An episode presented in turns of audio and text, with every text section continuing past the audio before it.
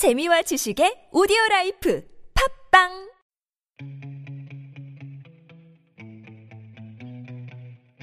책쓰기 글쓰기 코칭 프로그램 꿈꾸는 만년필 신혜정입니다. 네, 양정 코치입니다. 이번 코너는 저희 주변에서 있는 핫 이슈 코너예요. 네. 어떤 핫 이슈가 있나요? 음, 저희 아마 책보다 영화를 어, 보시는 분들이 가까이 접하시는 분들이 많을 텐데 제가 한번 그, 딱 보면서 아 저거는 정말 공부 많이 한 영화구나 하는 어, 어, 내용이 있습니다. 어, 소개시켜드리려고 어떤 영화예요? 저희가 피트 닥터 감독의 인사이드 아웃이라는 영화입니다. 어, 요즘 왜 저도 영화 뭐 볼까 하고 어플을 보다가 이거 포스터를 보고 되게 아이들 영화인 것 같았거든요. 네네. 어, 어떤 혹시 보셨어요? 어, 예, 봤습니다. 어, 어떤 영화예요?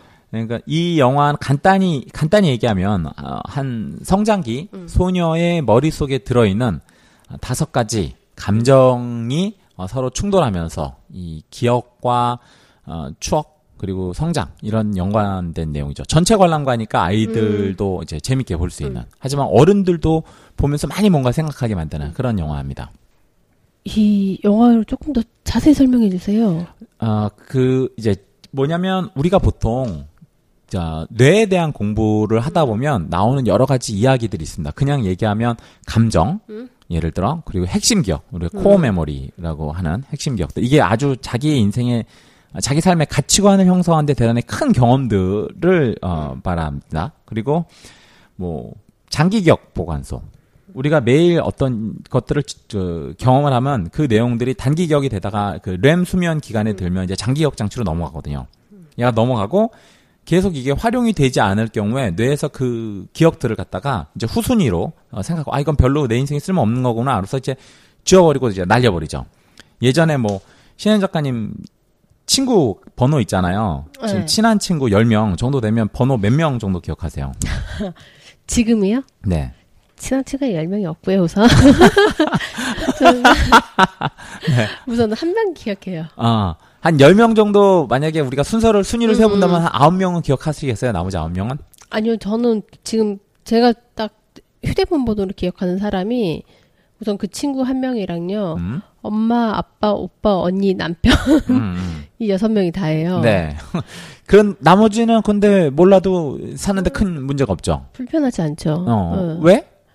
핸드폰에 저장돼 있으니까. 그렇죠. 예. 네. 그러니까 내가 어떤 기억을 굳이 할 필요가 없고 만약에 핸드폰이 그 기억을 나 대신 저장해 놨다고 생각을 한다면 그 핸드 그 사람의 전화번호 실제 나한테는 아주 그렇게 가치 있거나 꼭 기억할 만한 어, 데이터는 아니기 때문에 음. 어, 뒤로 밀려도 현재 사는데 별 문제가 없었던 거죠. 그렇죠. 그렇죠. 그런 것처럼 이 장기 기억 보관소 그리고 단기 기억 장치, 이 램 수면 이게 이제 같이 연결이 돼 있고 그리고 우리가 말하는 어, 알게 모르게 우리 인생을 살면서 어, 이렇게 영향을 미쳤던 두려움이나 이런 것들이 음. 저게 그냥 싫은 거. 네. 그게 이제 우리가 말하는 기억보다 더 밑에 있는 무의식 세계에 들어가 있는 내용들이거든요. 이제 이 영화를 보면 아이가 어렸을 때 예를 들어 뭐 할머니가 밀던 전기 청소기에 대한 두려움이 있어요. 어. 아, 왜냐면 아이가 꼬마였을 어. 때는 아주 그 전기 청소 굉장히 커 보이잖아요. 그 소리도 시끄럽고. 그렇죠. 그리고 그 아이가 어릴 때 이제 엄마가 브로콜리 먹으라 그러는데 그게 싫었어. 음. 어, 왠지 이 그 낯설고 이 어떤 낯선 색감이나 식감이 그래서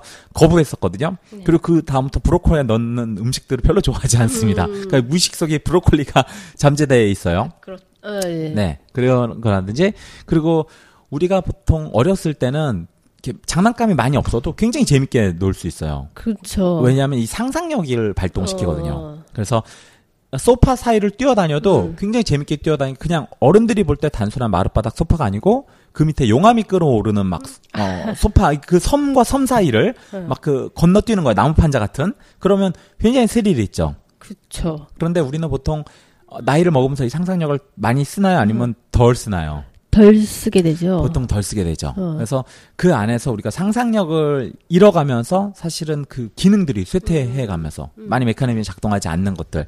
지금 제가 말한 이 많은 것들이 이 영화 속에 굉장히 그 서로 상호작용을 이루면서 굉장히 재밌게 어, 들어가고 있습니다.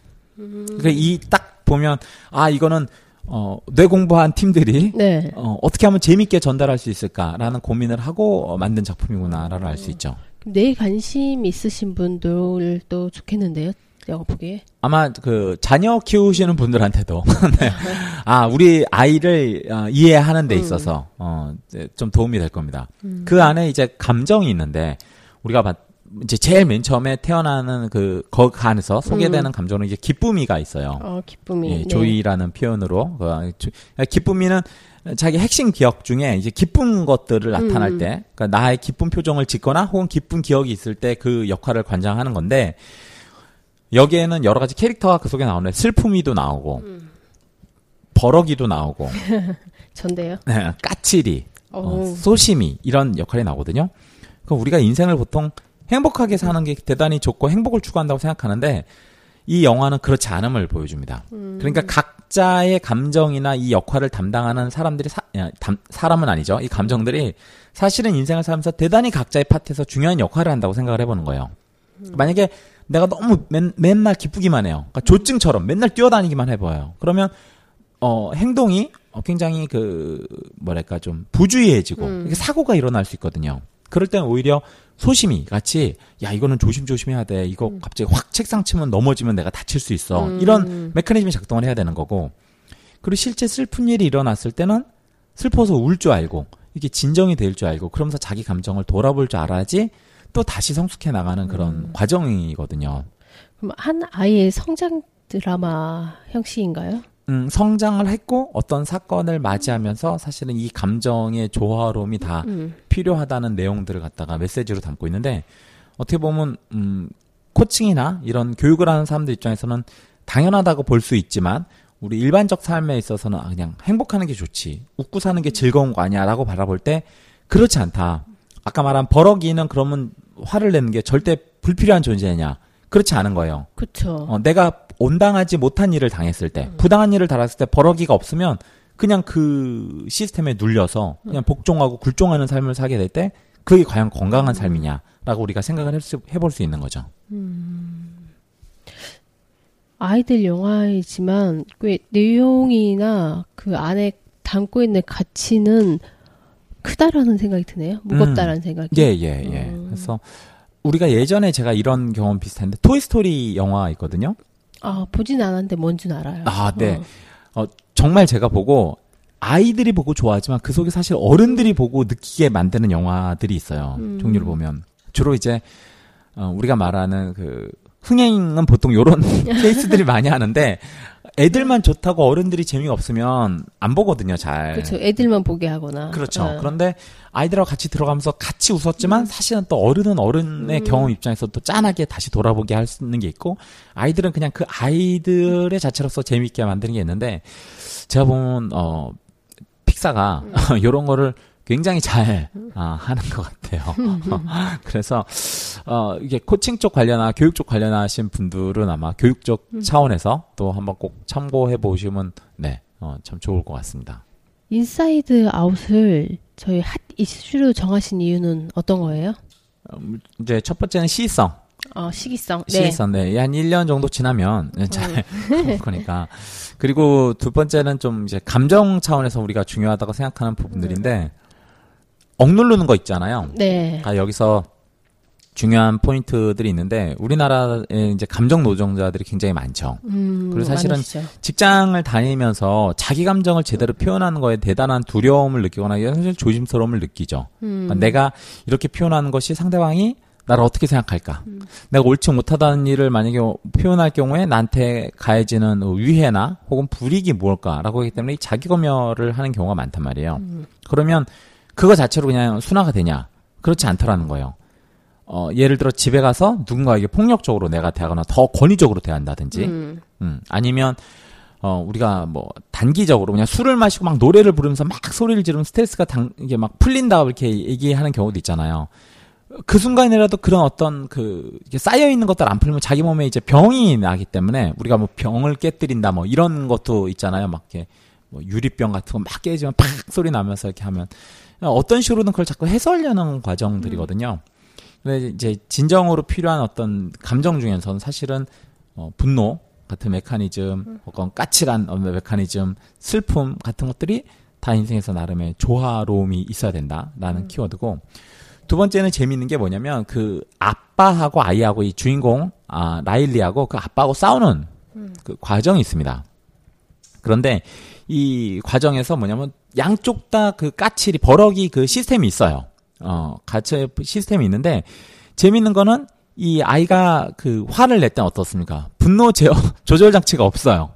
그러니까 청소년들이 화낼 때는 그- 이 내가 이런 얘기를 하면 뭐 아빠는 어떻게 생각하겠지 뭐 이런 케이스가 별로 없는 거예요. 그러니까 막 얘기를 하죠. 근데 거기 똑같은 그 버럭인데 아빠 버럭이 있잖아요. 그 내 속의 네. 버럭이는 어, 어, 위험한 상황이다. 어, 분노 2 단계를 써야 된다.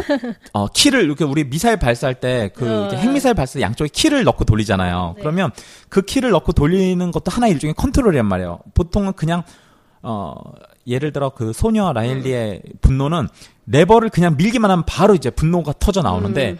얘는 그 분노를 발현하기 위해서 키를 돌리고 뚜껑을 열고 버튼을 누르는 그 과정들을 다 거쳐요. 음. 그러니까 똑같은 분노를 표현하는 방식도 어른이 될 때 좀 더 성숙하게 음. 어, 컨트롤하면서 꼭 필요한 순간에 발사시키는 그런 어떤 과정들을 겪게 되죠. 그래서 이런 과정들을 어른으로서 성숙하지 못한 사람이 어떤 과정을 거치냐? 몸은 어른인데 화를 벌컥벌컥 내는 거예요. 아. 그냥 어떤 상황에 닥치면 야 그건 내가 안 냈다니까 왜 나한테 짜증이 하면서 확 내버리는 거죠. 그런데 그런 단계를 거쳐서 성숙하게 된 분노 까칠이 그러니까 우리 버럭이는 어 이건 아니잖아. 이건 내가 화를 내야 돼.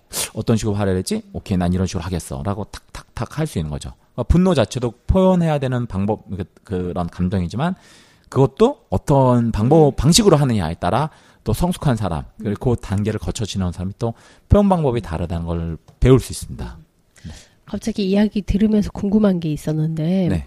양꼬치님의 스트레스 해소 방법은 어떤 거예요? 저의 스트레스 해소 방법이요? 저는 글이죠. 팟캐스트, 글, 이런 거. 아웃고잉 시키잖아요. 네. 아. 저는, 저, 저 개인적으로는 제 주변 사람들에 대한 분노가 많지는 않은 것 같아요. 뭐냐면, 아유, 다 비슷비슷하게 힘들고, 힘들게 사는데, 뭐 저럴 수 있지, 뭐, 그런데, 이, 힘을 많이 영향력을 미치는 거, 거대한 권력지 있잖아요. 그런 사람들한테는 제 글이나 글들이나 뭐 말이 어 이제 뭐 날 서는 거를 갖다가 굳이 감추려고 하지는 않아요. 그게 저 이생 되게 굉장히 많이 또 어, 이렇게 버럭이를 표출하는. 근데 그냥 뭐 육두문자만 쓴다고 분노가 표출되는 건 아니잖아요. 그러니까 좀 더 유쾌하게 좀 더 논리적으로 지능적으로 예, 풍자를 하려고 좀 노력을 하죠. 잘 되진 않아. 한 50쯤 되면 잘 될까? 어제보다 나아졌잖아요. 그런가요? 네. 음, 그래요. 기를 바랍니다. 네. 그러길 바랍니다. 네. 진심으로.